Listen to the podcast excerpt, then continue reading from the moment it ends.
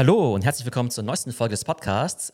Ich bin wieder zurück aus den USA von meinem Super Bowl-Trip. In der Zeit ist ziemlich viel passiert. Das heißt, wir machen heute eine Catch-up-Folge und werden einfach über die wichtigsten Themen sprechen. Nämlich einmal kurz zum Anfang das Super Bowl-Recap, dann meine Erfahrung in San Francisco und die Apple Vision Pro. Dann werden wir über Sora sprechen, das neue Text-to-Video-Tool von OpenAI. Und zum Schluss noch ein Ausblick auf die Nvidia-Earnings, die ja heute am Mittwochabend bekannt gegeben werden. Also ihr seht schon eine vollgepackte Folge mit den spannendsten Tech-Themen der letzten Wochen. Hey Theo, ja, ich bin auch echt gespannt, was du zu berichten hast. Du hast ja jetzt gerade eine spannende USA-Reise hinter dir. San Francisco und Las Vegas, Super Bowl natürlich. Fangen wir doch einfach mal mit San Francisco an. Was hast du denn dort gemacht? Also in San Francisco habe ich unseren Cousin besucht, den ich ja schon dort länger nicht mehr gesehen habe. Früher habe ich ja fast jährlich meine Silicon Valley Trips gemacht. Also einerseits, weil es halt super cool dort ist, aber natürlich auch zum Trend Scouting. Und dann war es ja in den letzten Jahren ein bisschen schwieriger wegen Corona und so weiter. Von daher wäre ich super gespannt, mal wieder dort zu sein. Vor allem, weil dann ja immer ganz viel in der Presse geschrieben worden ist, dass San Francisco jetzt voll am Absteigen ist, dass es dort total schrecklich geworden ist. Und da wollte ich mich mal vor Ort mal, äh, ja, sozusagen mal davon überzeugen, wie der Stand eben wirklich ist. Und wie ist es? Also ich habe da auch ganz furchtbare Stories gehört. Man sieht ja auch auf TikTok ganz viele, ja, so homeless people. Ist das wirklich so schlimm? Es gibt gewisse Ecken von San Francisco, die sich echt nicht positiv entwickelt haben. Also es gibt tatsächlich ein großes Problem mit Obdachlosen in San Francisco, ziemlich viele Überfälle am helllichten Tag, also dass einfach Krass, in Autos okay. eingebrochen wird, dass einfach der Apple Store ausgeräumt wird und alle nur zugucken. Das ist jetzt ein der riesiges Apple Thema. Ja, ja, genau. Das ist jetzt ein riesiges Thema von der Stadtverwaltung in San Francisco und ob dort irgendwie Verbrechen entsprechend auch sozusagen ähm, ja, bestraft wird und so weiter. Ne? Da muss, muss man schon leben, um das, glaube ich, äh, richtig beurteilen zu können. Was aber schon so ist, ist, dass es nur ein kleiner Teil der Stadt ist und dass es halt auch so eine Art, ich sag mal, rechte Propaganda in Amerika gibt, die halt sowas immer zum Anlass nehmen, um zu sagen, ah, guckt mal in San Francisco, da wo die Demokraten am Werk sind, dort ah, ist okay. quasi die Hölle irgendwie, ja. Und äh, bei uns gibt es noch Recht und Ordnung und sowas, ne? Das muss man immer dazu sagen. Aber auch wenn man jetzt halt Leute fragt vor Ort, die dort leben, die sagen halt schon, nee, also in manche Gegenden, da würden sie sich halt echt nicht mehr hintrauen, obwohl es wahrscheinlich so von den Firmen, die es dort gibt und von den Menschen somit die reichste Ecke der Welt ist. Und das ist dann schon so ein bisschen schade. Und wir waren zum Beispiel auch in so einer Shopping Mall drin, also mitten in der Stadt, die jetzt halt so total die Geisterstadt ist, wegen einer Kombination von Corona oder die Leute gehen nicht mehr so gern mitten in die Innenstadt, war das Ding einfach total leer. Da war kein einziger Store mehr. In der besten Lage, das war dann schon ein bisschen traurig. Ja, krass. Also vor allen Dingen, weil San Francisco ist ja eigentlich eine mega schöne Stadt ja, super schnucklige Viertel und die Lage ist natürlich super. Das finde ich jetzt schon ziemlich traurig, dass sich das so schlecht entwickelt hat. Also die Leute ziehen da auch tatsächlich raus dann gezielt? Ja, also man muss sagen, das sind tatsächlich nur so ein paar Straßen wirklich so mitten in der Stadt, die vielleicht vorher auch schon nicht so toll waren. Diese ganzen schnuckligen, ähm, ich sag mal, äh, Stadtviertel, die gibt es immer noch und die sehen immer noch gut aus. Und da hat man jetzt auch keine Angst, da jetzt irgendwie hinzugehen oder sowas. Die sind nach wie vor super. Das heißt, man muss sich so vorstellen, es gibt halt mitten in San Francisco so ein paar Straßen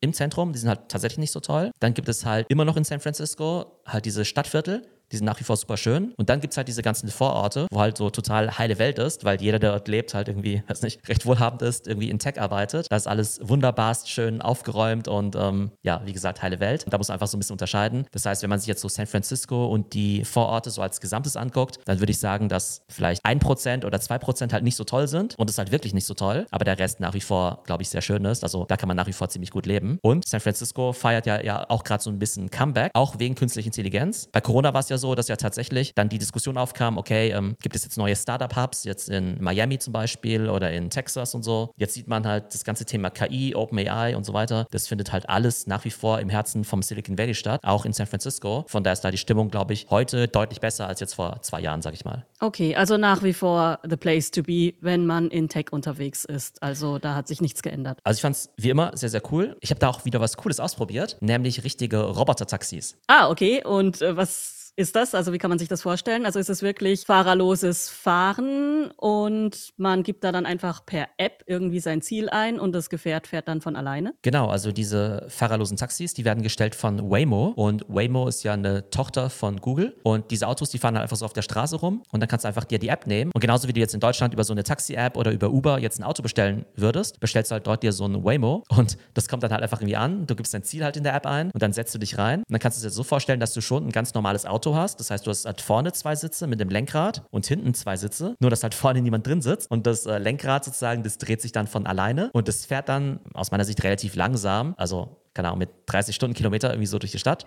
Das da ist ja echt meiner, mega langsam.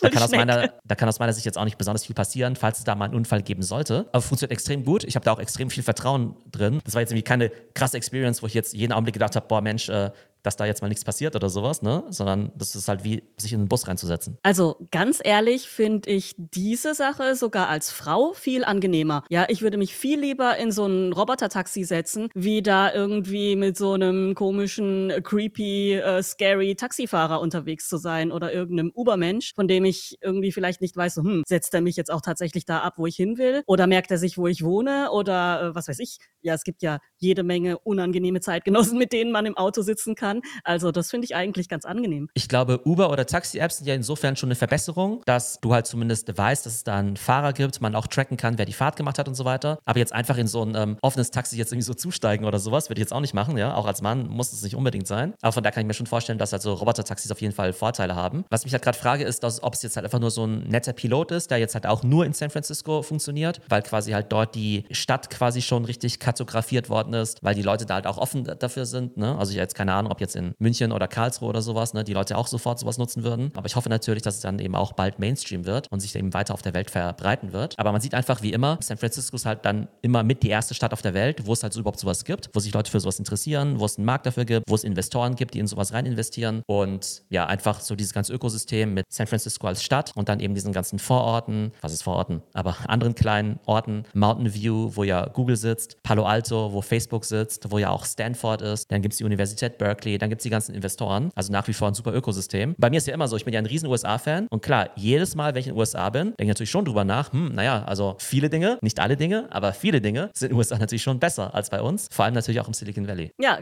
cooler Trip auf jeden Fall. Das mit den Roboterautos, das finde ich eine coole Experience. Kommen wir doch jetzt nach Las Vegas. Das war ja der Hauptgrund deiner USA-Reise, nämlich der Super Bowl. Wie war es denn in Las Vegas? War die Stimmung in der ganzen Stadt schon so Super Bowl-lastig oder ist es da immer so wuselig, dass es kaum auffällt? Also, ich bin ja am Donnerstag in Las Vegas angekommen und das Spiel war ja am Sonntag. Und da hatte ich mir ehrlich gesagt am Anfang von der Stimmung ein bisschen mehr erwartet. Ich hatte jetzt eigentlich schon gedacht, dass überall Leute sind, aber tatsächlich sind die meisten Leute erst am Freitag oder Samstag gekommen. Das heißt, als ich gekommen bin, da konntest du es schon überall sehen, irgendwie Super Bowl. Das heißt, in jedem Hotel, am Flughafen gab es schon irgendwie voll viele Dekorationen und Poster und Videos und so weiter. Das heißt, die Stadt war schon vom Super Bowl geprägt, aber es war jetzt nicht so, dass jetzt irgendwie schon die Woche vorher irgendwie tausende Leute die ganze Zeit durch die Stadt gerannt sind, irgendwie in ihren Trikots und so, wie vielleicht so bei einer Fußball-Weltmeisterschaft. Es war relativ ruhig, muss ich sagen. Und man muss auch sagen, dass in Las Vegas sich ja viel in diesen Casinos abspielt und weniger auf der Straße. Das heißt, die Straße ist eigentlich nur dazu da, um von einem Casino zum nächsten irgendwie zu laufen oder halt dahin gefahren zu werden. Und die Casinos selbst, die sind halt so riesig, das sind halt wie kleine Städte fast schon, ja, also deutlich größer als eine Shopping Mall, so ein Casino. Und von daher mhm. verläuft sich halt vieles in diesen Casinos und du bekommst so auf der Straße gar nicht so viel mit. Ah, okay, gut. Also das heißt, ich hätte mir das irgendwie tatsächlich so vorgestellt, wie so WM-Fieber oder sowas, dass da, yeah, Super Bowl und die ganzen Fans laufen da schon rum. Aber natürlich, wenn da alles so groß ist und Las Vegas natürlich auch noch sehr, sehr viele nicht Super Bowl bezogene Attraktionen hat, dann verschwindet es da vielleicht so ein bisschen. Was super beeindruckend sind, sind diese riesigen Hotels. Also da gibt es ja diese großen Hotels wie zum Beispiel Bellagio, Wynn oder auch Aria. Und das könnt ihr euch echt so vorstellen wie so einen kompletten Entertainment-Komplex. Das heißt, das sind halt riesige Hotels, die halt zum Teil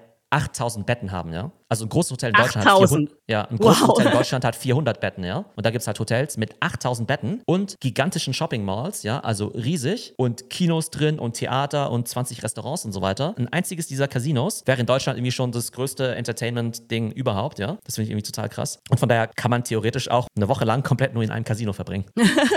und da wahrscheinlich immer noch nicht alles ausnutzen. Ja, und wie war es denn jetzt im Stadion selbst? Also ich glaube, als normaler deutscher Stadiongänger kann man sich das wahrscheinlich gar nicht vorstellen, oder? Wie es da beim Super Bowl in so einem Stadion abgeht. Also ich muss sagen, dass in Amerika, das hört sich mal ein bisschen blöd an, irgendwie in Amerika ist alles besser und größer, ja, aber wenn es um Sport und Vermarktung geht, ist dort alles größer und besser. Ja, so ähm, gigantomanisch so ein bisschen, oder? Wir waren ja auch mal bei den Dallas Mavericks und haben uns da ja schon gewundert, dass es ja wirklich nichts mit so einem deutschen Fußballstadionbesuch gemeinsam hat. Start. Ja, genau. Also ich bin ja auch in München öfter mal in der Allianz Arena und die Allianz Arena ist ja schon eines der moderneren Stadien in Deutschland und auch mit München und Bayern und so weiter sicherlich jetzt nicht das Schlechteste. Aber ich muss sagen, dass im Vergleich zu den USA und so einem Footballspiel das halt, ja, also in Deutschland sage ich mal relativ unprofessionell ist. Was meine ich damit? Das Stadion in Las Vegas ist natürlich auch brandneu, das ist erst zwei Jahre alt, hat irgendwie zwei Milliarden Dollar gekostet wow. und du kommst mhm. da rein und es hat irgendwie Platz für 70.000 Leute, ist aber auch komplett überdacht und du hast halt drin total viele Fanshops und Essensmöglichkeiten. Das heißt, du hast irgendwie 100 coole Food-Optionen und ich interessiere mich immer für so Marketing-Themen irgendwie auch. Das heißt, du kannst halt easy ein paar hundert Dollar irgendwie ausgeben und dabei eine gute Zeit haben, ja? Also gar nicht im Sinne von, mhm. alles ist irgendwie überteuert, sondern es gibt einfach coole Dinge, es gibt cooles Essen, es gibt coole Fanshops und so weiter. Und wenn ich jetzt in so ein Fußballstadion reingehe, dann kaufe ich mir halt so eine Stadionbratwurst für 5 Euro, vielleicht noch eine Cola oder ein Bier nochmal für 5 Euro. Und obwohl ich schon so und oft in der Allianz Arena war, ich weiß noch nicht mal, wo der Fanshop dort ist, ja? Also mhm. ich war schon so oft dort, ich habe keine Ahnung, wo dort der Fanshop ist, ja? Und in den USA, also dort war einfach überall was, wo du halt was mitnehmen konntest. Da habe ich mir quasi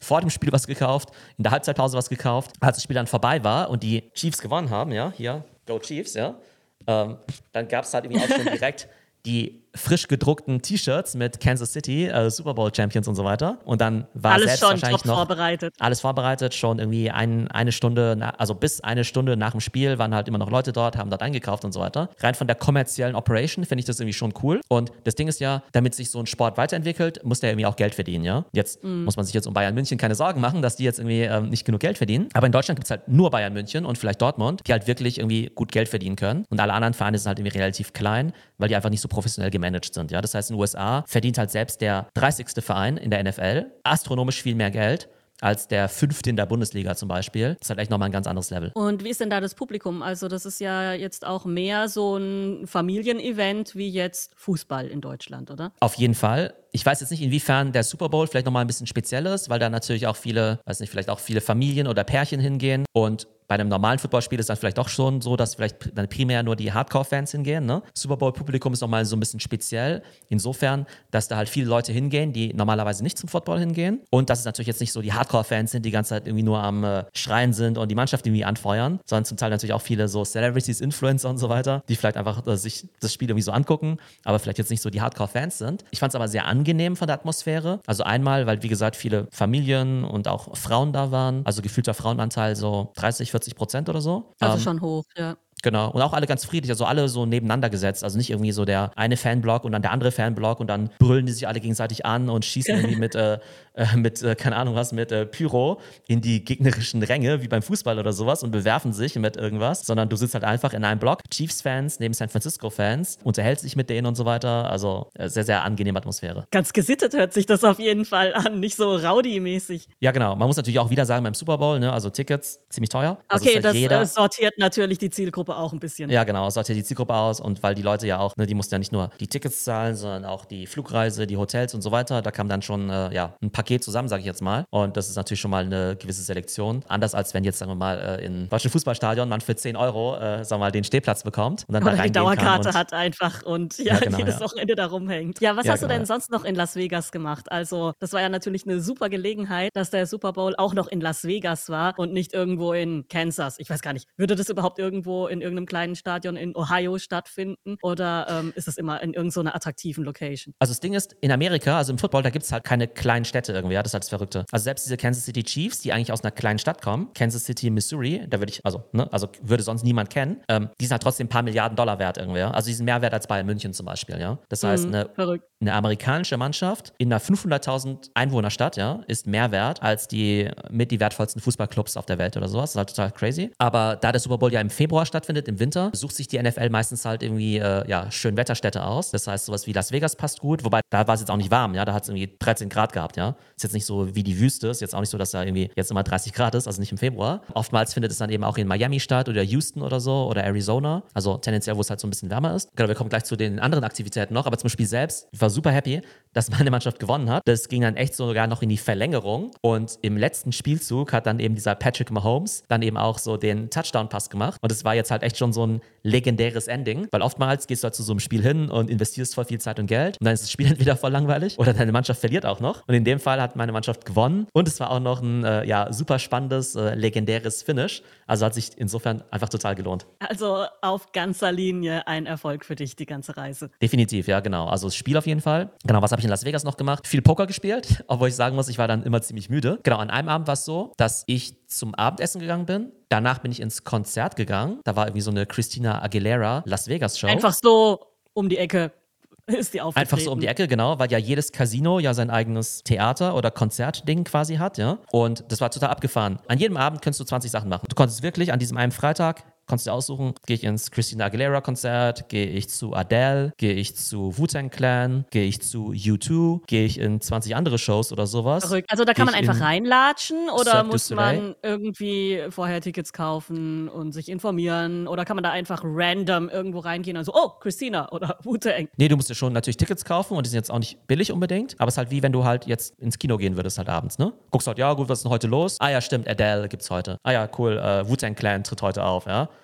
Oder du sagst, ah, nicht schon wieder Wu-Tang Clan, nicht schon wieder Adele irgendwo, ja, die sind ja schon seit, äh, ne? Also die Künstler, die haben dann eine sogenannte Residency, das heißt, die wohnen dann quasi für ein paar Monate in Las Vegas und geben dann zum Teil halt jeden Abend ein Konzert und es gibt halt immer genug Touristen, dass es halt immer Leute gibt, die sich halt dafür interessieren. Also klar, die Locals, die haben das dann irgendwann mal gesehen, aber es kommen halt immer so viele Touristen oder Konferenzbesucher für Messen, Super Bowl und so weiter, für Sportevents, dass sie halt abends was machen wollen und da gibt es einfach ein Riesenangebot. Einfach total krass irgendwie, ja, weil wir wissen ja, in Deutschland ist ja voll das große Happening, dass jetzt zum Beispiel die Adele jetzt ja in München ein Konzert geben wird im Sommer oder mehrere Konzerte. Und in Las Vegas spielt halt einfach jeden Abend. Ja, ist natürlich für die auch cool. Einfach da jeden Abend da mit dem Fahrrad hinzu. Ich weiß, dass sie nicht mit dem Fahrrad hinfährt, aber so ungefähr, ja. Dass sie dann einfach zu ihrem Auftritt fährt und dann wieder nach Hause fährt und schlafen geht. Beziehungsweise wahrscheinlich im Penthouse vom Casino wohnt und dann einfach mit dem Aufzug runterfährt ins, Nur äh, runter geht, ja. ins Theater oder in den Konzertsaal vom Casino. Also das ist schon, äh, das ist schon ziemlich cool. Das heißt, der Super Bowl war super. Casinos machen einfach total viel Spaß, ne? aber muss man auch so der Typ dafür sein. Ich persönlich spiele ja auch nur Poker, ja. Also ich spiele ja keine Roulette und kein Blackjack. Ich spiele ja jetzt auch keine Slotmaschinen und so weiter. Das heißt, wenn es da jetzt kein Poker gäbe, fände ich jetzt die Casinos auch nicht so spannend. Ähm, Entertainment ist genial. Clubs sollen auch sehr gut sein, war ich jetzt nicht. Und Essen ist sehr gut. Also ich persönlich finde Las Vegas super. Ich finde, da kann man echt eine gute Zeit haben für ein paar Tage. Kann aber auch jeden verstehen, der jetzt irgendwie sagt, hey, das ist irgendwie voll strange, da irgendwie in die Wüste zu fahren. Und da gibt es irgendwie so eine blinkende Stadt mit Casinos und alles irgendwie innerhalb dieser großen Gebäudekomplexe oder sowas. Also ich glaube, es ist schon Geschmackssache, ist aber für mich war das auf jeden Fall ein super Trip. Eine letzte Frage hätte ich da noch. Ist es da wirklich so laut und bling bling und Overload, wie man sich das so vorstellt? Also quasi so totaler Sensory Overload und man muss da wirklich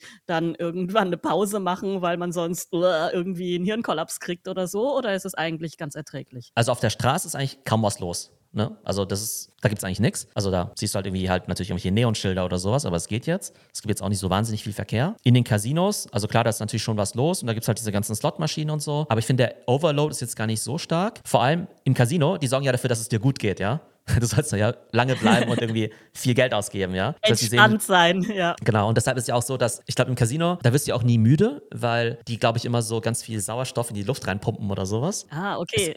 Es ist natürlich dann nicht so eine verrauchte Spelunke oder so, sondern klare Luft, ähm, angenehme Temperatur, Licht nicht zu grell und so weiter. Ja, genau. Also die wissen schon, was sie tun. Wobei es auch schon Casinos gibt, die ein bisschen unangenehm waren, die ein bisschen dunkel waren, ein bisschen verraucht und so. Aber ansonsten hast du ja keine Fenster in den Casinos, weil du ja nicht mitbekommen sollst, dass es jetzt irgendwie schon voll spät ist oder schon wieder morgen wird. Das heißt, es ist eigentlich immer gleich. Also ob du um 12 Uhr mittags da bist oder um 3 Uhr nachts, sieht halt immer gleich aus im Casino. Es gibt keine Uhren, es gibt keine Fenster.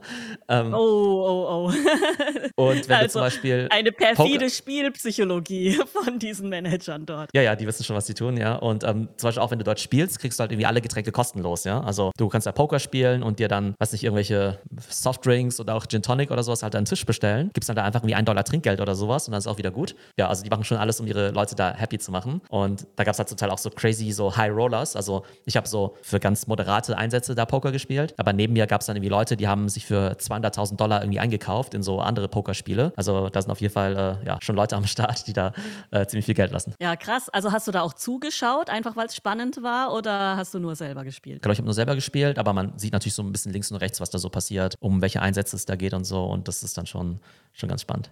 ja, cool. Und du hast ja auch ein Mitbringsel mitgebracht aus Amerika und zwar die Apple Vision Pro. Das hattest du mir ja erzählt, dass du dir eine holen möchtest. Hast du die in Las Vegas gekauft oder schon in San Francisco? Und war es schwierig, eine zu bekommen? Also die habe ich schon von Deutschland aus bestellt, aber nach San Francisco. Habe die dann dort abgeholt. Ich war ja ehrlich gesagt überrascht, dass ich dann überhaupt so einfach eine bekommen habe. Also ich konnte einfach sagen, hey, ich habe es in Deutschland bestellt und möchte es drei Tage später in San Francisco abholen. Du kommst dann dort in den Apple Store rein und dann gibt es halt ziemlich gut ausgebildetes Personal, die quasi eine Demo mit dir machen, weil es ja ein neues Gerät ist. Das heißt, du setzt die Brille auf und die sagen dir, hier navigierst du dich durch, guck dir mal das an, so funktioniert das Ganze. Das ist halt so eine Demo, die dauert ungefähr eine halbe Stunde. Ist jetzt nicht nur für Käufer, sondern eben auch für Interessenten. Das heißt, auch wenn du dich dafür interessierst und sagst, hey, ich möchte mir das mal angucken, dann kannst du derzeit nur in den USA einfach einen Termin im Apple Store vereinbaren und dir das Ganze mal anschauen. Die Demo ist natürlich ziemlich gut gemacht. Die Wahrscheinlichkeit ist relativ hoch, dass jemand, der die Demo macht und sich eh dafür interessiert, das Ding dann am Ende auch kauft. Okay, da werden natürlich auch nur die Sachen demonstriert, die 1A laufen, oder? Also jetzt, äh, da werden natürlich nicht die Anwendungen gezeigt, die ein bisschen, ja, nicht so toll sind oder Ruckler haben oder sonst irgendwie ein Problem haben. Ja, genau. Also es hat auch ziemlich kontrolliert. Das heißt, die zeigen dir nur ganz bestimmte Apps und lassen dich jetzt auch nicht einfach mal so rumprobieren. Ja? Ach so, Also okay. klar, Mhm. einerseits, weil sie es natürlich verkaufen wollen. Auf der anderen Seite musst du schon so ein bisschen reinkommen und verstehen, wie man das Ganze bedient. Darüber können wir ja gleich mal sprechen, von der äh, Usability her und so. Aber auf jeden Fall, genau, habe ich das Ganze dort gekauft. Vielleicht noch zu den Kosten. Also das Ding fängt ja an bei dreieinhalbtausend Dollar. Ich habe mir die 4000 Dollar Variante geholt mit mehr Speicher. Habe mir noch so ein bisschen Zubehör gekauft, irgendwie zusätzlich einen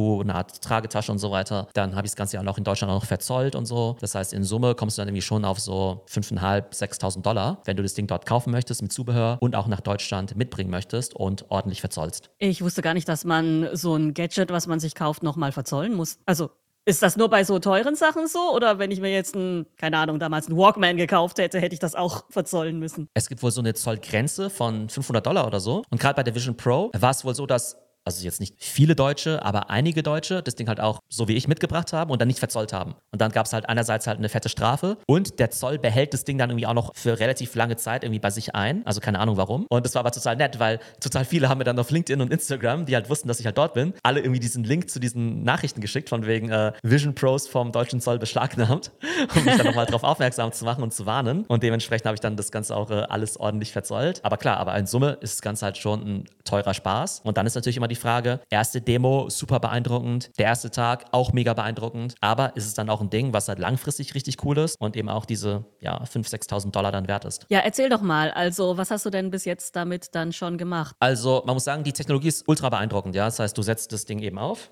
hier die Vision Pro und dann kannst du dir halt Es irgendwie ist vorstellen. jetzt auch nicht ganz so riesig, wie ich befürchtet habe. Nee, das geht sogar, ja. Es geht sogar. Also ich glaube, kleiner als eine Skibrille wahrscheinlich sogar. Du setzt das ganze Ding auf und das Erste, was du halt siehst, ist quasi der Raum, in dem du dich befindest, weil das ja dieses Pass-Through hat, also diese Kameras nach außen. Und dann bauen sich halt diese ganzen App-Icons irgendwie vor dir auf. Also die ganzen Logos, wie jetzt irgendwie von Apple TV und Apple Music und iMessage und E-Mail und so weiter. Und das Coole Also, ist halt, wie kann man sich das vorstellen? Das sieht dann aus, also ich setze es auf und dann sehe ich meinen Raum, in dem Mhm. ich bin. Und da sind dann die Logos drauf, die ich quasi auch auf meinem iPhone-Bildschirm habe. Mhm, so genau, genau. Aber halt quasi ohne Hintergrund. Das heißt, die schwirren quasi so einzeln als runde Kreise in der Luft rum und weil du dich ja auch einloggst mit deiner Apple-ID, ist auch schon alles synchronisiert. Das heißt, du kannst irgendwie sofort einen FaceTime-Call machen, eine Nachricht schreiben, deine E-Mails irgendwie checken, deine Fotos sogar in der iCloud anschauen und so weiter. Das ist halt alles super synchronisiert. Ist halt auch genial natürlich mit diesem Apple-Ökosystem. Die Art und Weise, wie du es navigierst, ist halt mit Eye-Tracking. Das heißt, wenn du jetzt sagst, ich möchte jetzt irgendwie ähm, meine Fotos anschauen, dann musst du halt mit deinen Augen das Icon anschauen von der Fotos-App und dann machst du halt irgendwie hier so eine kleine Bewegung mit der Hand und das ist halt quasi der Mausklick. Das heißt, die Analogie ist quasi, deine Augen sind der Mauszeiger und deine Finger sind quasi der Mausklick und dann navigierst du dich halt so durch und guckst dir einfach alles an und dann kannst du halt irgendwie quasi in die verschiedenen Apps reingehen, per Mausklick was bestätigen, dann kannst du quasi über so eine Geste, wo du deine Finger nach oben und unten bewegst, quasi die Seite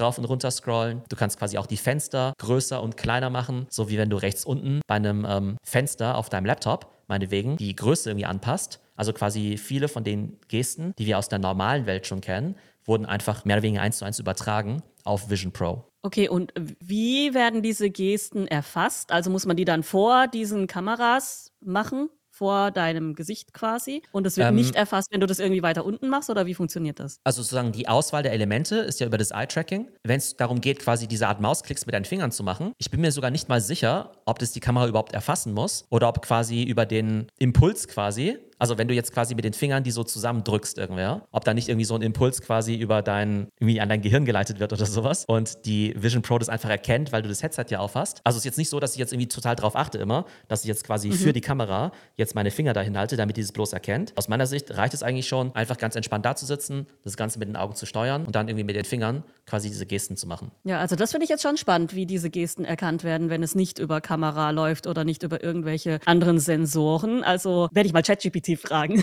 ob der das vielleicht weiß, wie das funktioniert. Aber wie ist es denn für dich jetzt so vom Erleben her? Ja, ist es sehr unangenehm, das Ding aufzuhaben und da dann irgendwelche Sachen zu machen? Hast du schon irgendeinen Vorteil gegenüber einem ganz normalen Bildschirm? jetzt erlebt oder läufst du dann auch rum und verteilst tatsächlich diese äh, ja, Anwendungen an verschiedenen Stellen im Raum oder wie hast du es bis jetzt genutzt? Also was erstmal super beeindruckend ist, ist, wie du halt die Fenster arrangieren kannst. Das heißt, du machst verschiedene Apps auf und dann arrangierst du quasi deine Fenster im Raum. Das heißt, genauso wie du jetzt auf deinem Monitor ja auch sagen würdest, ich habe jetzt irgendwie ein Fenster in der Mitte und links vielleicht mein Messenger und rechts vielleicht mein Browser und so weiter und meine Musik, kannst du halt dort einfach sagen, ich ähm, verschiebe quasi die Dinger im Raum, kann die halt so resizen, also in unterschiedlichen Größen und so. Dann kannst du halt tatsächlich sagen, ich habe jetzt in der Mitte meinetwegen meinen Film und links irgendwie TikTok und rechts meine PowerPoint-Präsentation und so weiter. Das funktioniert echt super. Was mega beeindruckend ist, sind alle Arten von Entertainment, also Filme angucken, auch so 3D-Filme, Immersive Experiences. was halt auch total cool ist, also du hast ja einerseits dieses Pass-Through, das heißt, du siehst halt schon die Realität. Es gibt aber so ein kleines Rädchen oben an der Vision Pro. Ähm, mhm. Da kannst du einfach so dran drehen und dann kannst du quasi die Transparenz adjustieren. Das heißt, du kannst entweder sagen, ich möchte alles sehen, ich möchte die, die Realität sehen, oder du kannst es komplett ausblenden und sagen, ich bin jetzt in einem, in einem Kino drin. Ja. Mhm. Oder ich bin jetzt in einer Umgebung, nennen sie das, Environment. Ich bin jetzt irgendwie in den Bergen oder sowas oder in der Wüste. Und das ist halt zum Beispiel im Flugzeug super cool gewesen, dass du halt sagen kannst, ja, okay, wenn ich jetzt einen runden Film gucken will, dann blende ich das halt alles komplett aus und bin halt wie in einer anderen Welt, habe noch die Noise Canceling Kopfhörer an und dann bekommst du halt vom Flugzeug und von allem anderen überhaupt nichts mehr mit und guckst halt einfach so total immersiv deinen Film an. Also das ist schon ziemlich genial. Ja, cool. Und würdest du jetzt sagen, das ist etwas, was in deinen Alltag Einzug findet oder ist es jetzt eher so ein Tech-Spielzeug, das du ja aus Tech-Neugier und aus beruflichen Gründen einfach natürlich ausprobierst? Mein ehrliches Review ist, dass die Technologie super cool ist. Also die ist sogar noch besser, als ich mir vorgestellt habe. Also einfach wie hochauflösend das Ganze ist, wie gut die Usability ist, wie gut eben auch schon viele der Anwendungen sind. Ich glaube, es ist wirklich nur was für extreme Fanboys. Ja, für extreme Apple-Fans mhm. und für Leute, die halt irgendwas beruflich damit machen, ja. Also ich glaube, eine normale Person, die kann mit 5000 Dollar bessere Sachen anstellen. Zum Beispiel sich ein MacBook, ein iPhone und einen Fernseher kaufen, ja, und AirPods. Ja, oder echte Experiences erleben, wie einen Urlaub oder sowas, statt irgendwelche virtuellen Experiences damit kaufen. Ja, also ich glaube, das Ding muss schon noch deutlich billiger werden. Und ich muss halt auch sagen, ich meine, ich habe das Ding jetzt ja seit zwei Wochen, also im Schnitt benutze ich es halt vielleicht so zehn Minuten am Tag irgendwie, ja. Ähm, ja, das ungefähr habe ich mir auch ungefähr so gedacht. Naja, aber immerhin landet es nicht komplett in der Schublade, so wie MetaQuest oder so, ja. Die ja noch nicht mal ausgepackt war. Ich glaube, irgendwo hast du noch war. eine rum. Genau, irgendwo hast du noch eine eine rumliegen, ähm, wo ich mal gefragt habe, so, was ist eigentlich mit dem Teil? Oh, wo ist das eigentlich? Keine Ahnung. Liegt noch irgendwo unausgepackt in der Gegend herum. Es gibt halt noch nicht so viele Experiences, von denen ich jetzt sagen würde, die sind halt viel besser als jetzt auf dem Handy oder auf dem Laptop und so weiter. Ne? Die werden wahrscheinlich auch noch schon kommen. Aber ich muss halt schon sagen, dass ich halt dann schon irgendwie zu faul bin, um mir das Ding irgendwie anzuziehen, wenn ich halt neben mir ein Handy liegen habe oder halt irgendwie ne, so Eben. ein Laptop habe. Also ich finde die Hürde halt auch relativ hoch, so ein Teil sich aufzuziehen, dieses äh, ja enge Gefühl um den Kopf zu haben, um zwei, drei Sachen zu machen. Also da finde ich, ist die Hürde schon relativ hoch. Ja, genau. Und das ist ja die Hürde für, von jemandem, der das Ding schon gekauft hat, extra in Amerika war, um sich das Ding zu holen, verzollt hat. Und selbst wenn das Ding jetzt neben mir auf dem Sofa liegt, ist halt irgendwie unklar, ob ich es jetzt eben auch wirklich benutze. Also in vielen Sachen denkst du schon irgendwie so, wow, das ist echt krass futuristisch, ja. Da gibt zum Beispiel so einen Modus, wenn du jetzt eine PowerPoint machst, so eine Präsentation, dann kannst du halt quasi auch natürlich so diese PowerPoint-Folien quasi im Raum halt quasi bearbeiten und arrangieren, so Minority Report mäßig. Und dann mhm. kannst du aber auch sagen, ich gehe jetzt in den Präsentationsmodus rein und dann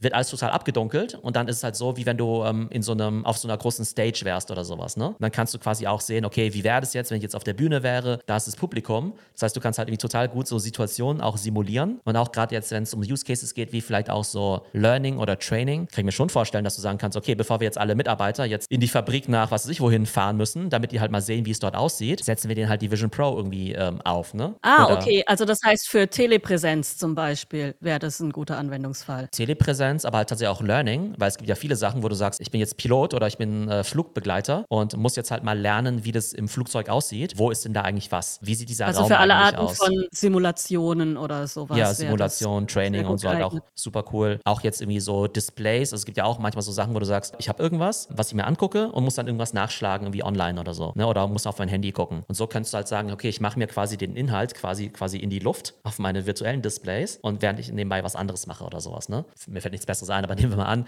du würdest jetzt irgendwie was reparieren oder sowas, ja. Du müsstest irgendwie dein Fahrrad reparieren und willst dir irgendwie so ein Tutorial angucken, ja. Da musst du halt irgendwie nicht irgendwie so hm, auf dem Handy mal nachgucken oder so, sondern machst halt einfach nebenbei quasi meinetwegen das Tutorial irgendwie an oder irgendwie noch äh, Bilder von dem Fahrrad. Die hast du einfach quasi so neben dir stehen, wie wenn du jetzt irgendwie so riesige iPads oder Monitore quasi neben deinem Fahrrad hättest und kannst halt nebenbei so dein Ding reparieren. Also ich glaube schon, dass es da coole Use Cases geben wird mit der Zeit. Stand heute, glaube ich, unglaubliches Entertainment-Device. Also tatsächlich jetzt cooler als jetzt ein Kinobesuch aus meiner Sicht. Also, ne? Oder ein riesen Fernseher, wenn du halt alleine guckst. Aber wie gesagt, also jetzt so nach 14 Tagen, ähm, ich benutze es halt auch nur wenige Minuten am Tag.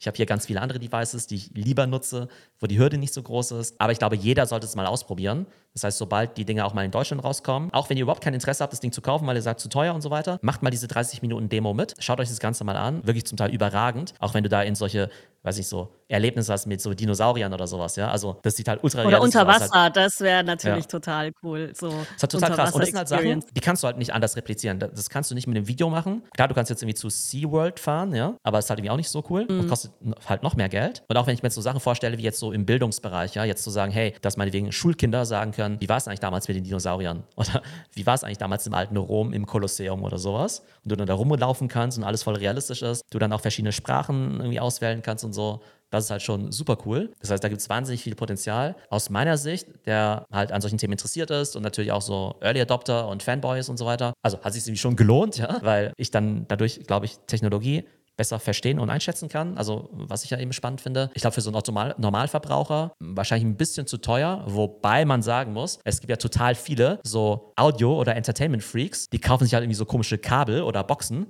wo ein Ding irgendwie schon 5000 Dollar kostet oder so, ja. Also, es gibt ja genug so Hobbymenschen, die auch gar nicht jetzt unbedingt alle mega reich sind, sondern einfach sagen, hey, ich finde irgendwie Entertainment voll cool, ich kaufe mir eine 3000 Euro Grafikkarte für meinen PC und so weiter. Und dann relativiert sich das Ganze aus meiner Sicht schon, wenn du sagst, hey, für 5000 Dollar kriegst du einen krassen High-End-Device, was vielleicht das äh, futuristischste Device überhaupt auf der Welt ist. Das heißt, wenn du jetzt sagst, irgendwie 5000 Dollar versus irgendwie 1000 Dollar iPhone oder 1000 Dollar MacBook, klar, ist es viel zu teuer. Wenn du es jetzt irgendwie vergleichst mit einer Handtasche oder einem super teuren äh, Kabel für dein Audio oder für so eine High-End-Plattenspieler oder sowas, ja, dann ist es vielleicht wieder okay. Aber ich glaube, um sich dann eine Meinung bilden zu können, sollte man einfach mal diese Demo einfach mal mitmachen, wenn das Ding in Deutschland rauskommt. Ja, aber das wäre doch jetzt mal ein perfektes Device, um es zu teilen. Also für Sharing Economy, weißt du, dass man jetzt zum Beispiel, ja, so wie man früher in einer Videothek Videos ausleihen konnte, dass man jetzt die Dinger mal für ein Wochenende ausleihen kann und wieder zurückbringen. Ja, dann sperrst du dich einmal ein, machst da dein introvertiertes Wochenende mit deinem Teil da und guckst alleine deine Filme und dann bringst du es wieder zurück und dann kann jemand anderes das noch benutzen. Das wäre ja mal eigentlich dafür ein ganz cooler Anwendungsfall. Ja, definitiv, ja. Also es gibt schon so gewisse, ich sag mal, so Personalisierungen, dass es ja an deine Augen ein bisschen kalibriert werden muss. Wenn du kurzsichtig bist, dann gibt es ja extra solche Einsätze quasi, die halt quasi das für dich korrigieren. Das heißt, das Teilen ist leider gar nicht so einfach. Und du brauchst tatsächlich so ein bisschen so ein Tutorial, dass halt Leute dir erklären, wie es geht. Ich hatte jetzt ja im Office jetzt auch schon ein paar Freunde da, die das Ganze mal sehen wollten. Die muss ich aber halt auch alle da durchführen, genauso wie die Menschen im Apple Store das mit mir in San Francisco gemacht haben. Also jetzt nicht so wirklich selbsterklärend, aber ich gebe dir total recht, es ist eine super Sache zum Sharen. Gerade wenn du jetzt sagst, es ist irgendwie so mega teuer und mehrere Leute können es vielleicht irgendwie nutzen, aber das Sharen ist gar nicht so einfach. Es ist jetzt nicht so wie jetzt jemand anderem einfach jetzt ein, keine Ahnung, so einen Staubsauger in die Hand zu drücken oder so.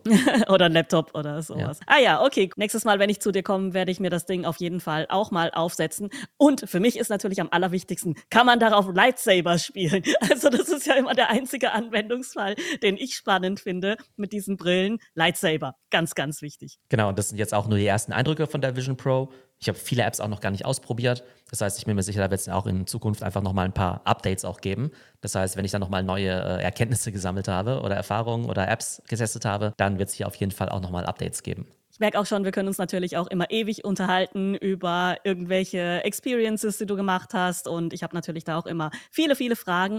Aber kommen wir zu unserem letzten Thema, Sora von OpenAI, ein neues Video Generation Tool. Das ist ja jetzt nicht das erste. Warum ist das jetzt in aller Munde? Also letzte Woche ist ja das Internet explodiert wegen Sora, weil eben diese ganzen KI-Videos viral gegangen sind. Sora ist eben das Text-to-Video-Tool von OpenAI. OpenAI hat ja ChatGPT gemacht, dann eben auch DALI als Bildgenerierungstool und mit Sora kannst du jetzt eben auch Videos erstellen mit einem einfachen Prompt. Es gab natürlich vorher schon solche Videotools, wie zum Beispiel Runway oder Pika, über die wir ja auch schon mal gesprochen haben. Da war es aber so, dass die Videos nur okay aussahen. Also die waren irgendwie ganz witzig, aber die Qualität war jetzt nicht so hoch. Und die Videos waren halt extrem kurz. Das waren meistens immer nur vier Sekunden. Und dann konntest du die Videos immer nochmal verlängern von vier Sekunden auf acht Sekunden, maximal auf 16 Sekunden. Und diese Sora-Videos, die man jetzt eben gesehen hat, die sind halt bis zu 60 Sekunden lang und einfach extremst realistisch. Was war dein Eindruck? Du hast ja auch so ein paar von den Videos gesehen. Also ich fand sie auch sehr, sehr realistisch, vor allen Dingen tatsächlich so bis ins letzte Härchen von irgendwelchen Hundewelpen oder so. Wobei ich sagen muss, also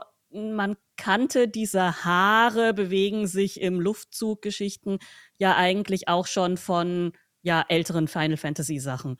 Also das heißt, diese gerenderten Sachen, die sind schon länger sehr realistisch. Was ich hier halt krass finde, ist, dass man es tatsächlich, wenn man einfach so drüber schaut, es wirklich nicht mehr merkt. Also man würde nicht sofort sehen, dass es AI generiert ist. Ich weiß nicht, vielleicht sind es auch nur wir. Vielleicht merkt die neue Generation das sofort. Da gibt's ja so Memes, die dann sagen so, ja, blinkt zu regelmäßig oder ähm, was weiß ich, irgendwelche, die Poren sind zu perfekt oder ich weiß nicht, ja. Aber für mich ist es jetzt auf den ersten Blick nicht erkennbar gewesen, dass das jetzt AI generiert ist. Es gibt ja auch immer diese schönen Gegenüberstellungen, zum Beispiel auch bei den KI-Bildern, ne, irgendwie so Midjourney Version 1, 2, 3, 4, 5, 6 und dann sieht man irgendwie so Version 1, sieht total bescheuert aus. Und Version 6 irgendwie voll krass oder Version 5. Und da liegen gerade mal ein paar Monate dazwischen, ja. Also da gibt es jetzt ja gerade auch dieses Meme von den ersten KI-Videos mit so einem total schrecklichen Will Smith-Charakter, der irgendwie so Spaghetti irgendwie ist und es sieht total scary aus. Und diese neuen Sachen jetzt von Sora sehen sowas von realistisch aus. Und das Ding ist halt, du kannst da relativ aufwendige Prompts eingeben. Und dann gibt es ja irgendwie auch so, weiß nicht, eine Frau, die durch die Straßen von Japan läuft. Und es gibt irgendwie so, ne, bei Nacht mit total coolen Surroundings, total schönen, ja,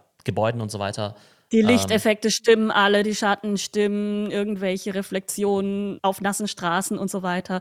Das ist ja alles perfekt gerendert. Genau, und viele dieser Themen, wie jetzt eben diese Physik, sage ich jetzt mal, ja, also Schatten und Reflexion oder auch die Haare und so, das war ja früher ja mit die größten Baustellen, wo du ja als Game Producer oder als, wenn du jetzt so Filme machst wie jetzt Jurassic Park oder Pixar oder sowas, da ja irgendwie hunderte von Millionen investiert hast und Jahre, um das halt richtig hinzubekommen.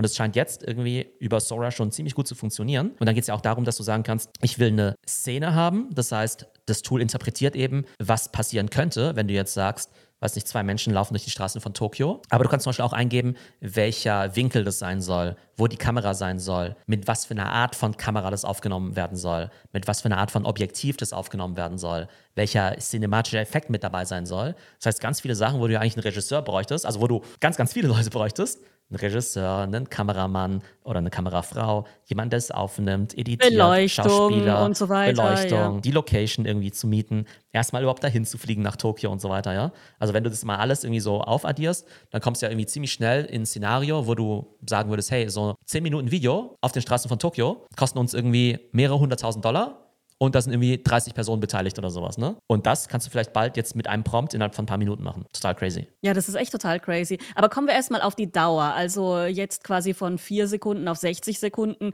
ist ja schon äh, ja, eine Verfünfzehnfachung der Kapazität. Aber wie lange würde es denn wirklich dauern, bis man damit einen abendfüllenden Film machen kann? Was ist denn da die begrenzende ja, Komponente? Also das eine ist natürlich, dass so einen kompletten Film jetzt irgendwie zu drehen, also jetzt wirklich zu skripten, machen wir jetzt mal einen Film wie Harry Potter oder sowas, ne? Da muss natürlich halt auf der einen Seite erstmal eine Storyline ja auch im Hintergrund mal entstehen und man muss halt dann wirklich eben ganz, ganz viele Frames dann ja eben auch berechnen. Das heißt, man braucht erstmal die Story und dann muss das Ganze ja auch noch gerendert werden. Und jetzt könnte man zum Beispiel sagen, eine Minute Video rendern dauert irgendwie fünf Minuten als Beispiel. Ne? Das heißt, um jetzt irgendwie, was nicht, 100 Minuten Video zu rendern, müsstest du halt irgendwie dann, also mindestens 500 Minuten rendern, wahrscheinlich noch ein bisschen länger. Das heißt, das Ganze wäre dann auch noch relativ kostintensiv. Und wir wissen ja, dass bei diesen ganzen generativen KI-Tools ja im Hintergrund ja wirklich gearbeitet wird. Da muss ja wirklich, da müssen ja Sachen berechnet werden, da müssen Sachen gerendert werden. Das heißt, damit sind auch hohe Kosten verbunden. Und wir sagen ja immer, okay, jeder Chat bei ChatGPT kostet irgendwie 0, Cent und so weiter. Und wir wissen, bei Midjourney kostet jedes Bild irgendwie auch so und so viel, weil du 20 Euro im Monat zahlst und damit so und so viele Bilder machen kannst. Ich mache jetzt ja auch ab und zu schon so ein paar KI-Videos. Sagen wir mal, da kostet irgendwie ein Video jetzt irgendwie 50 Cent oder ein Euro für so ein Credit, dann könnte es natürlich schon sein, dass halt so ein Film irgendwie ein paar hundert Dollar kostet, wenn es erstmal möglich ist. Aber ein paar hundert ist natürlich weniger als irgendwie 100.000, wenn du es halt irgendwie in echt drehst. Ähm, aber ich glaube, das sind halt gerade so ein bisschen die Limitierungen im Augenblick noch, dass es halt erstmal von der KI her schwieriger äh, ist, jetzt 200 Minuten zu produzieren, als jetzt irgendwie einfach so eine random 50-Sekunden-Sequenz, weil ja diese ne, 200 Minuten oder dieser ganze Film ja irgendwie auch inhaltlich irgendwie logisch Sinn machen muss und das alles zusammenpassen muss und dann eben die ganzen KI- und äh, Renderkosten im Hintergrund. Ja, was ich spannend finde an der Frage ist auch, wenn man jetzt diese ja, KI-Generatoren hat, was dann tatsächlich ja die wichtigsten Jobs in Zukunft in der Filmindustrie sein werden. Also wird es dann wieder auf die Drehbuchautoren hinauslaufen, weil du eine vernünftige Story brauchst? Oder sind dann nur noch die Regisseure wichtig, die genau sagen, bitte Kamerafahrt von da nach da und dann links abbiegen und dann mit dem Objektiv und dann Weitwinkel und was weiß ich was, ja? Also quasi die Regieanweisungen. Oder wird am Ende sogar der Cutter, der lauter, keine Ahnung, zwei Minuten oder äh, 30 Sekunden Szenen mit vier Sekunden Szenen zusammenschneidet und so weiter und daraus die Story baut, wird der dann eine tragendere Rolle spielen als jetzt jetzt. Also das wird die Filmindustrie ja jetzt schon äh, ordentlich durcheinanderwirbeln, oder? Definitiv. Und ich glaube, man kann es noch gar nicht so genau absehen, was da alles genau passieren wird. Aber ich habe ja vorhin diese Szene beschrieben mit unserem hypothetischen Dreh in Tokio, also quasi mit echten Menschen, dass da vielleicht dann irgendwie was nicht zig Menschen dann beteiligt sind, ja, und wie viel das Ganze kostet. Und jetzt gibt es eben ein Szenario, in dem vielleicht eine Person das Ganze irgendwie per Prompt eben machen kann. Da brauchst du natürlich halt so eine gewisse Art von Prompt Engineering. Das heißt jetzt eben nicht nur die Kreativität, um jetzt zu sagen, ich will jetzt einen Harry Potter-mäßigen Film machen, sondern du musst ja quasi in deinem Kopf ja auch diese Vision erschaffen, um zu sagen, hey, du willst jetzt irgendwie coole Schlösser haben, die aussehen wie in Schottland oder sowas, ne, wie in Edinburgh. Und du willst irgendwie eine Hexe haben, die so und so aussieht. Und wenn die irgendwie den Zauberspruch sagen, dann soll da irgendwie grüne Blitze kommen statt rote Blitze und so weiter. Du musst ja quasi diese ganze Welt in deinem Kopf ja irgendwie schon mal generieren. Das heißt, da brauchst du irgendwie schon ziemlich viele an Prompt Engineering, nicht nur für Storytelling, sondern wie das Ganze auch visuell aussehen soll. Jetzt ist ja so, im Augenblick, wenn du jetzt so ein Bild kreierst bei Midjourney, da kannst du entweder jetzt irgendwie eingeben, 100 Seiten lang Prompt, schottisches Schloss wie Harry Potter, bla bla bla bla und irgendwie jedes kleine Fenster und jede kleine äh, Wandbemalung irgendwie äh, prompten. Oder du sagst halt einfach, cooles magisches Schloss und überlässt halt mal der KI, was dabei dann eben rauskommt. Aber klar, wenn du es natürlich wirklich so machen willst, wie du es gerne haben möchtest, und das Ganze ja auch irgendwie konsistent sein soll und nicht jedes Mal so was Randommäßiges rauskommt, dann musst du schon extrem gut im Prompting sein. Und dann wird es ja auch so sein, dass jetzt die KI jetzt nicht am Ende einen super kompletten Film rausspuckt, der von A bis Z passt, sondern sagst du vielleicht, nee, die Szene muss dahin kommen, da habe ich vielleicht eher die Perspektive von dem einen Schauspieler, da will ich eher eine Vogelperspektive haben und so weiter. Das heißt, da musst du dann wahrscheinlich auch noch relativ viel Editing machen. Das heißt, ich glaube, ganz so einfach wird es dann doch nicht sein, ja, die 200 Millionen Dollar Produktion jetzt mal so an einem Nachmittag zu machen äh, von deinem Handy aus. Aber dass viele dieser Komponenten extrem einfach und extrem billig werden, ich glaube, das ist spätestens seit Sora, glaube ich, extrem sicher. Und da ist halt das Spannende,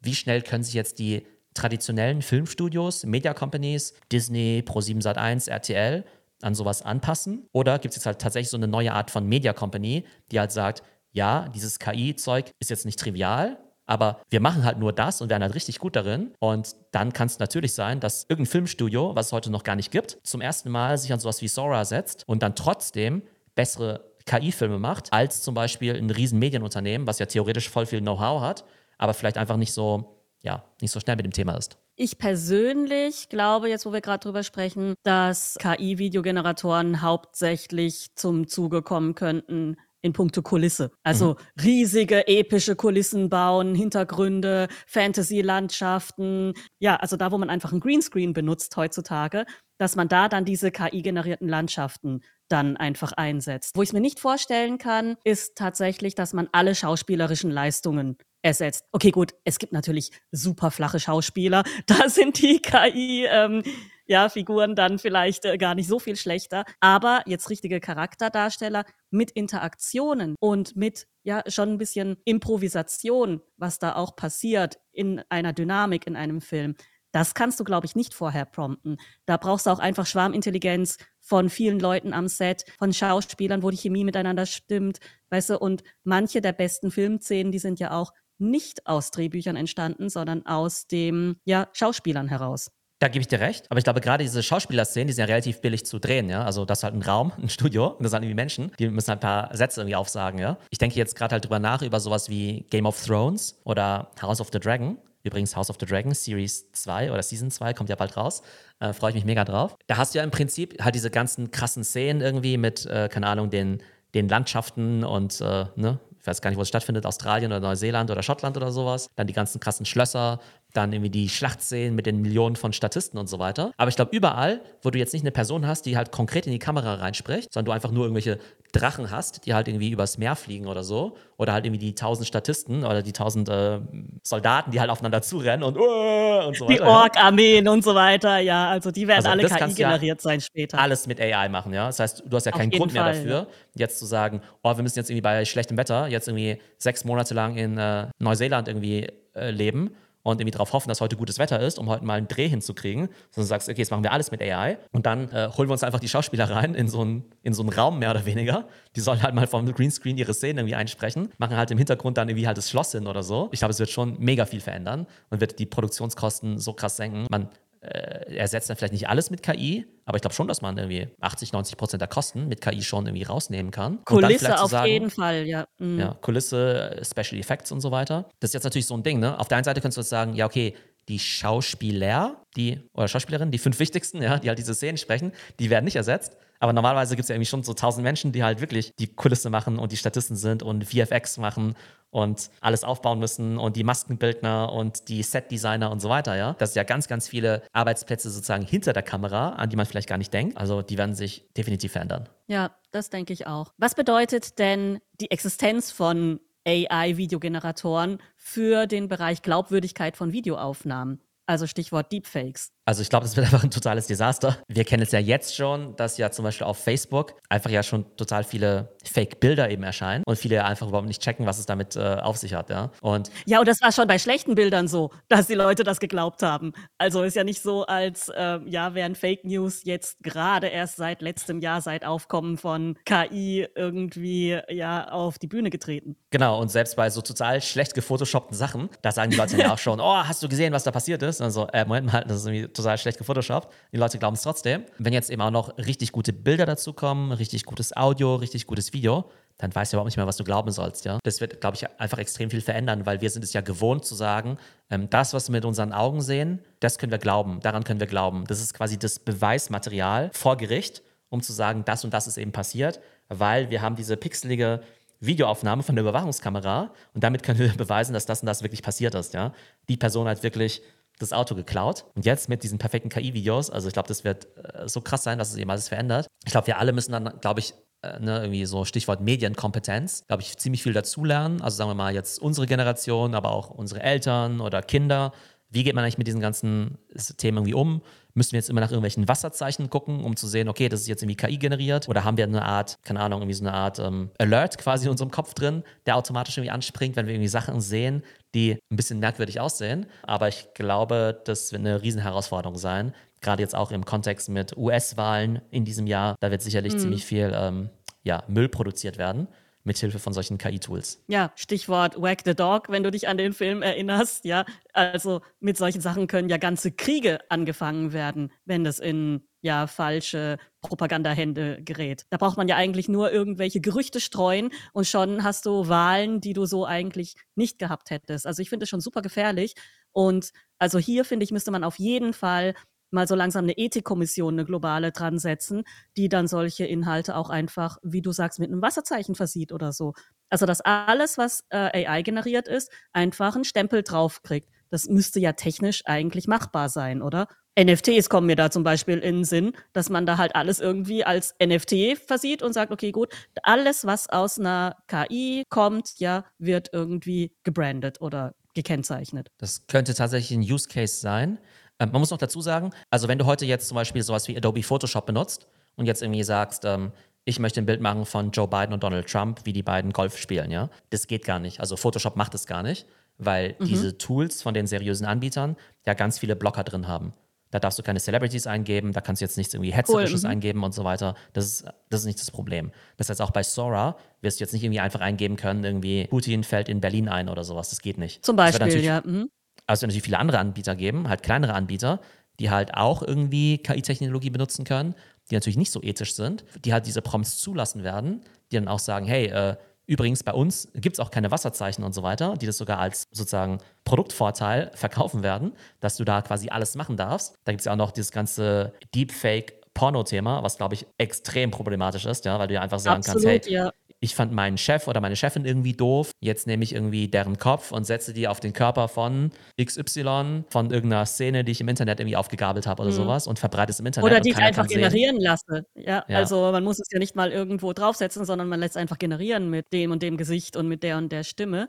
Also das wird auf jeden Fall äh, schon noch ein großes ethisches Thema werden. Und ich hoffe, dass sich da auch schneller gesetzlich etwas tut als technologisch. Also das Gesetz ist fast nie schneller als die Technologie. Ähm, Das wissen wir ja und- leider aus Erfahrung, ja. Ja, und wenn ich mir jetzt mal an, so anschaue, wie, mal, wie, wie vertraut, äh, sagen wir mal, die äh, gängigen Institutionen mit dem Thema KI sind, ja, da bin ich jetzt nicht so super optimistisch. Also sagen wir es mal so, ich hoffe natürlich, dass die alle ihren guten Job machen werden und äh, werden sie vielleicht wahrscheinlich auch.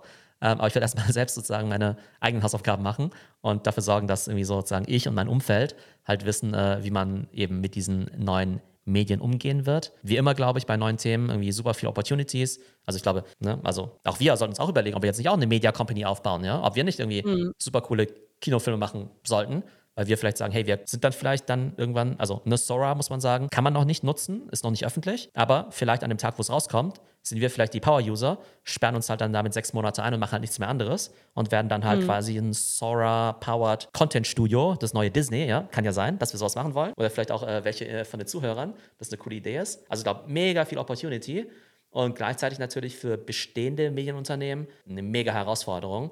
Ähm, und das wird nicht spurlos äh, vorbeigehen. Also ich arbeite ja mit vielen Medienunternehmen zusammen, ja. Ich schätze auch total deren Arbeit, aber die werden sich halt total verändern müssen. Und es ist halt sonnenklar, dass halt viele Jobs, die es halt in der Form heute gibt, dass die absolut nicht mehr geben wird, ja. Ähm, weil einfach KI das Ganze macht. Ich glaube, da muss halt auch jeder für sich so reflektieren, wenn ich jetzt halt Maskenbildner bin oder Filmsets irgendwie aufbaue oder Kameramann oder Kamerafrau bin, was genau bedeutet es für mich? Und manche, die werden sagen, die verfolgen es alles total genau und sagen, hey, voll geil, ich bin jetzt irgendwie Kameramann in Sora und bin da voll der krasse Prompt-Engineer. Und andere werden halt das Thema total verschlafen und für die wird es natürlich super schwierig werden. Ja, und wieder andere werden die Nische Kunst besetzen. Also, wo es dann äh, ganz klar ein Kunstprodukt ist, wenn man auf herkömmliche Art und Weise einen Film produziert hat. Mhm. Also, das ist ja dann auch eine eigene Nische, Independent-Film oder was weiß ich was oder äh, Kunst. Ha- handgedreht, ähm, handgedreht. Handgedreht, genau.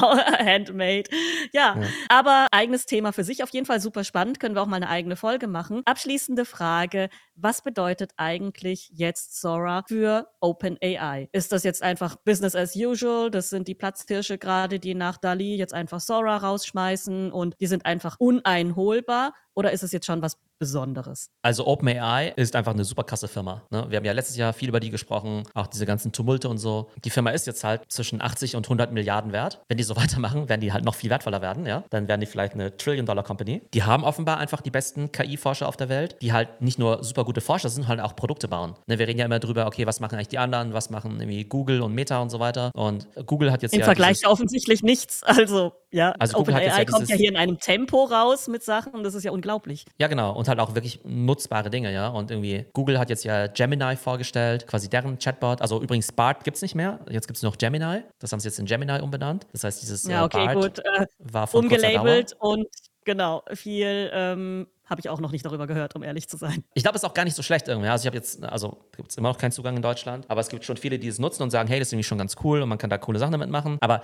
im Prinzip bringt Google jetzt ein Produkt auf den Markt, was halt ChatGPT seit 15 Monaten hat, ja. So ungefähr, Mhm, ja. Also ja. klar, ist vielleicht dieses Gemini Stand heute besser als ChatGPT vor 10 Monaten oder so. Aber also OpenAI macht da einfach weiter und macht halt, entwickelt halt ChatGPT weiter, irgendwann mit GPT-5 und macht gleich- gleichzeitig noch Sora. Also halt irgendwie total krass. Und eine weitere Implikation, die es halt gibt, ist, was bedeutet das für das Startup-Ökosystem? Denn wir haben bei ChatGPT ja schon gesehen, es gab total viele Startups, die gesagt haben, wir können jetzt mit KI Texte zusammenfassen oder wir können mit KI jetzt äh, Daten analysieren. Und dann packt halt OpenAI das einfach ins nächste ChatGPT-Update. Und dann sind halt einfach mal über Nacht irgendwie 100 Startups quasi ne, weg vom Fenster. Und auch jetzt solche Startups wie Runway oder Pika, die ja auch irgendwie hunderte Millionen an Funding schon bekommen haben, die sehen sich halt auch sowas an und sagen, what the fuck, was machen wir jetzt hier eigentlich? Ja, also was haben wir die letzten Ja, also total 24 krass. Monate ja. gemacht und was ist jetzt eigentlich unsere Zukunft? Also es ist halt schon ziemlich schwierig, mit halt einem OpenAI mitzuhalten, die halt die besten Mitarbeiter haben, die halt manchen Leuten halt 5 Millionen Dollar Gehalt zahlen können, weil sie die irgendwo abwerben, die halt Zugriff auf die ganzen Ressourcen von Microsoft haben, die halt von Nvidia die ganzen GPUs bekommen. Also das ist halt schon krass. Selbst für ein Und die Startup, einfach ChatGPT haben. Also Ja. das ist halt eine Ressource, ja, das ist ja halt einfach der Mega-Mitarbeiter. Also mhm. darauf aufbauend kann man alles andere noch viel, viel schneller entwickeln und das beschleunigt sich ja dann äh, selbstständig immer weiter, weißt du? Also ich finde das schon ziemlich krass und ich weiß nicht, ob die wieder einzuholen sind oder ob man da dann irgendwann auch mal sagen muss, ja, ich weiß nicht, da müssen wir auch mal äh, drüber sprechen, wird da irgendwann auch mal so ein Forschungsriegel vorgeschoben, damit man mal, ja, Ethikkommission und so weiter hinterherkommen lässt? Also ich weiß noch, dass Elon Musk da ja sogar mal äh, sich dafür ausgesprochen hat, aber davon hat man auch nie wieder was gehört. Ja, da wollte ja einfach nur, dass äh, OpenAI halt nicht mehr weitermachen darf, damit er selber da im Hintergrund. Äh, genau, damit Elon AI irgendwie äh, aufholt. Das war eigentlich ja, sein genau. Ziel. Nee, es geht äh, wahnsinnig schnell voran und ähm, genau, ich glaube, dass für Leute, die sich halt tagtäglich damit beschäftigen, das halt wahnsinnig spannend ist, dass es auch relativ klar ist, wer da so die großen Gewinner sind, die man da identifiziert. Also wenn es jetzt OpenAI-Aktien gäbe, ja, ich sofort am Start, ja. All in OpenAI. Aber zum Teil ist es halt schon, ja, also ich glaube für viele spannend, aber auch so ein bisschen beängstigend, wie schnell das geht. Erlebe ich zum Teil halt auch in meinen Trainings, ja. Ich mache ja viele von diesen Upskillings und so. Und da hatte ich letztens zum Beispiel einen Kontext, wo eine Führungskraft quasi wollte, dass verschiedene Teams in dem Bereich eben trainiert werden, ja. Und die Führungskraft hat quasi an zwei Trainings teilgenommen, also theoretisch zweimal das Gleiche in einem Abstand von zwei Monaten. Ja? Da habe ich mich gefragt, oh ja, krass, ähm, dass die Person überhaupt Zeit hat, sich das irgendwie zweimal anzuschauen oder sowas. Ne? Aber dann hat die Person dann auch am Ende vom zweiten Training dann gesagt, äh, das ist ja mega krass, wie viel da jetzt passiert ist, wie sich das ja ver mhm. verändert hat. Ja? Weil im Prinzip ist ja mein Training insofern immer ähnlich aufgebaut, nur dass ich es halt immer update. Das heißt, ich mache halt immer ein mhm. Update, was halt die neuesten Themen angeht, die neuesten Tools, die neuesten Prompts und so weiter und so fort. Aber der Aufbau ist an sich schon relativ ähnlich. Und dass dann, dann jemand sagt, äh, Moment mal, das ist für mich ein Riesenunterschied, ob ich das jetzt im Dezember mache oder im Februar. Ja, und, und ich habe ja diese Woche auch wieder neue Trainings. Da werde ich halt auch diese ganzen neuen Entwicklungen wie Sora und so weiter halt auch da einfließen lassen. Ähm, also es tut sich wahnsinnig viel. Und da kann ich mir schon vorstellen, dass manche Leute, die halt nicht so viel Zeit haben, sich damit zu beschäftigen, schon sagen, äh, das geht alles so ein bisschen zu schnell. Und es ist ja nicht nur, dass du das irgendwie alles verstehen und verarbeiten musst. Du musst ja vielleicht auch noch als Unternehmen jetzt Entscheidungen treffen und sagen, okay, was bedeutet das jetzt eigentlich für mein Geschäftsmodell? Wie viele Leute stelle ich jetzt ein? Wie viele Leute brauche ich nicht mehr? Welche Jobs muss ich jetzt irgendwie umstrukturieren? Und selbst wenn du das jetzt irgendwie gemacht hast, meinetwegen vor drei Monaten, weil du gesagt hast, ja, ah ja voll krass, äh, wegen Midjourney und ChatGPT mache ich das jetzt so und so. Das ist jetzt meine Organisation für die nächsten zwei Jahre bei Pro7 meinetwegen. Und dann kommt Sora raus dann kannst du alles wieder ja, über den Haufen werfen, ja? Also voll krass. Also vor allen Dingen wissen wir ja selber, wie langsam in großen Unternehmen ja eine Strategie entwickelt wird und bis es dann runterdekliniert wird und äh, ja, bis eine ganze Unternehmenskultur sich verändert und wen muss ich eigentlich überhaupt in was schulen und so weiter und so fort. Ja, zwei Monate später, wenn du überhaupt mal beschlossen hast, irgendwen zu schulen und mit wem und so weiter, dann äh, ist das Thema schon wieder gestorben, vielleicht. Weißt mhm. du, also das ist halt schon ziemlich krass. Also ich würde sagen, super spannend aus der Sicht, dass wir hier jetzt wirklich mal wieder, also vorher war es ja das Internet und das ist jetzt eine ähnlich disruptive Technologie ähm, erleben. Und ja, also ich bin echt gespannt, wie schnell es wohin geht. Ich habe leider nicht das Gefühl, dass irgendjemand den wirklichen Überblick hat, also so regierungstechnisch, äh, global gesehen und so weiter. Ich hoffe, dass äh, wir tatsächlich eher in die gute Science-Fiction-Zeit gehen damit und nicht in die schlechte. Momentan ist es, glaube ich, noch ziemlich ähm, beides drin. Ich glaube, was du halt machen kannst als Einzelperson, ist halt einerseits zu sagen, ich mache mein Ding, ich verstehe das alles und mache damit coole Sachen, mache damit irgendwie coole Kunst, coolen Content und ähm, baue ein Business auf. Du kannst natürlich auch sagen, du sprichst jetzt irgendwie mit Politikern oder Institutionen und so, um einfach halt mal diese Themen auf die Agenda zu bringen oder eben auch einfach Content zu produzieren. Ne? Vielleicht auch so, wie wir es jetzt tun, dass vielleicht ähm, äh, wir vielleicht die Zeit haben oder das Interesse, uns halt damit irgendwie auseinanderzusetzen und vielleicht auch durch Contentproduktion darüber, dass wir eben hier diskutieren. Also wir erstmal selbst total viel lernen, weil wir das Ganze dann reflektieren können, aber auch hoffentlich ähm, ja, äh, Leuten einfach gute Insights geben können, wo sich das ganze Thema hinentwickelt. Also ich glaube schon, dass man da so gewisse Beiträge leisten kann, dass das Thema besser verstanden wird, ohne dass du jetzt gleich sagen musst, ich bin jetzt irgendwie Politiker XY und verabschiede jetzt äh, das Gesetz äh, ABC. Ja, also ich persönlich finde es ja sowieso einfach super spannend. Also ich nutze ChatGPT jeden Tag, wirklich jeden Tag für alles Mögliche inzwischen. Ja, schon einer meiner sagen wir nicht allererste Anlaufstelle, wenn ich irgendwas wissen will, aber schon so die zweite Anlaufstelle. Und ich finde es einfach super praktisch. Ja, also ich kann es eigentlich kaum erwarten, mal wirklich richtig auch mit Copilot zu arbeiten und zu gucken, wie man sich da den Arbeitsalltag erleichtern kann, müssen wir vielleicht einfach mal so ein bisschen ausprobieren und auch darüber berichten. So, das war jetzt unsere große Catch-up-Folge. Ihr merkt schon, viel passiert. Super Bowl, San Francisco, Apple Vision Pro und jetzt eben auch Sora. Was erwartet uns diese Woche noch? Also wir nehmen die Folge jetzt am Mittwochmorgen auf, wird gleich gepublished. Heute Abend werden in Amerika die Quartalszahlen von Nvidia veröffentlicht. Da guckt die ganze Tech-Welt super gewandt drauf. Wir sprechen ja oft über Nvidia Die Aktie geht durch die Decke, 50% im Plus in diesem Jahr. Nvidia mittlerweile die drittwertvollste Company der Welt. Das hast du übrigens gar nicht mitbekommen, ne? Also während wir sozusagen jetzt äh, uns länger nicht mehr gesprochen ah, haben. Wohl, ja, haben es aufgeholt. Mhm. Ist Nvidia jetzt wertvoller als Google? wertvoller als Amazon, also unglaublich. Und heute Abend werden die Quartalszahlen bekannt gegeben. Ich kann mir vorstellen, also meine Prediction ist, die Zahlen werden gigantisch sein, krasses Umsatzwachstum, krasses Gewinnwachstum. Die Aktie wird trotzdem erstmal ein bisschen zurückgehen, glaube ich, weil die Erwartungen einfach gigantisch sind und einfach so viel damit getradet wird.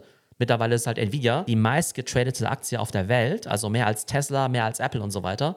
Ist halt total krass, wie viele Leute das eben traden. Aber ich glaube, der Kurs wird erstmal zurückgehen, vielleicht sogar um 5 oder 10 Prozent. Der ist ja gestern auch um 4 Prozent runter. Kann ich mir vorstellen, auch wenn die Ergebnisse gigantisch sind. Was einfach daran liegt, dass oftmals jetzt eben auch Leute Gewinne mitnehmen, zum Teil auch Computerprogramme, also Algorithmen automatisch auch abverkaufen, wenn jetzt gewisse Gewinne erreicht worden sind und so weiter. Das heißt, ich glaube, das Ergebnis, was Nvidia verkündet, deren Geschäftszahlen und wie die Aktie reagiert, die wird heute so ein bisschen entkoppelt sein. Ne? Das heißt, dann werden erstmal viele Leute enttäuscht sein und sich fragen, hör Moment mal, die haben doch Zahlen bekannt gegeben, warum ist denn die Aktie runtergegangen? Äh, war das jetzt alles nur eine Bubble und so weiter? Kann ich mir schon vorstellen, dass es ein bisschen das Narrativ sein wird. Aber wenn wir einfach sehen, wie sich das ganze Ding entwickelt hat, ne, irgendwie Versechsfachung in den letzten 15 Monaten, dann ist aus meiner Sicht jetzt irgendwie nicht so relevant, ob jetzt an einem bestimmten Tag das Ding jetzt mal 5% runtergeht oder nicht, solange sozusagen die Gesamtstory und Perspektive langfristig stimmt. Das heißt, wir werden vielleicht am Freitag nochmal drüber sprechen, falls nicht ein Emergency-Podcast von dir vorher kommt und irgendwas total krasses passiert nach dieser Announcement. Und dann freue ich mich schon drauf, wenn wir den nächsten Podcast aufnehmen. Genau, also wenn die Aktie zu stark abrauscht, dann können wir leider keinen Podcast mehr machen, weil ich dann mein ganzes Podcast-Equipment verkaufen muss, ja. Ähm, und wenn es zu sehr durch die Decke geht, dann äh, Podcast von der Insel. ne, genau. Ich bin mal gespannt, wie das Ganze laufen wird. Ich drücke denen natürlich die Daumen, ja, als Nvidia-Fan und Investor und dann werden wir darüber berichten. Bis dann. Alles klar. Ciao, ciao. Bis dann. Tschüss.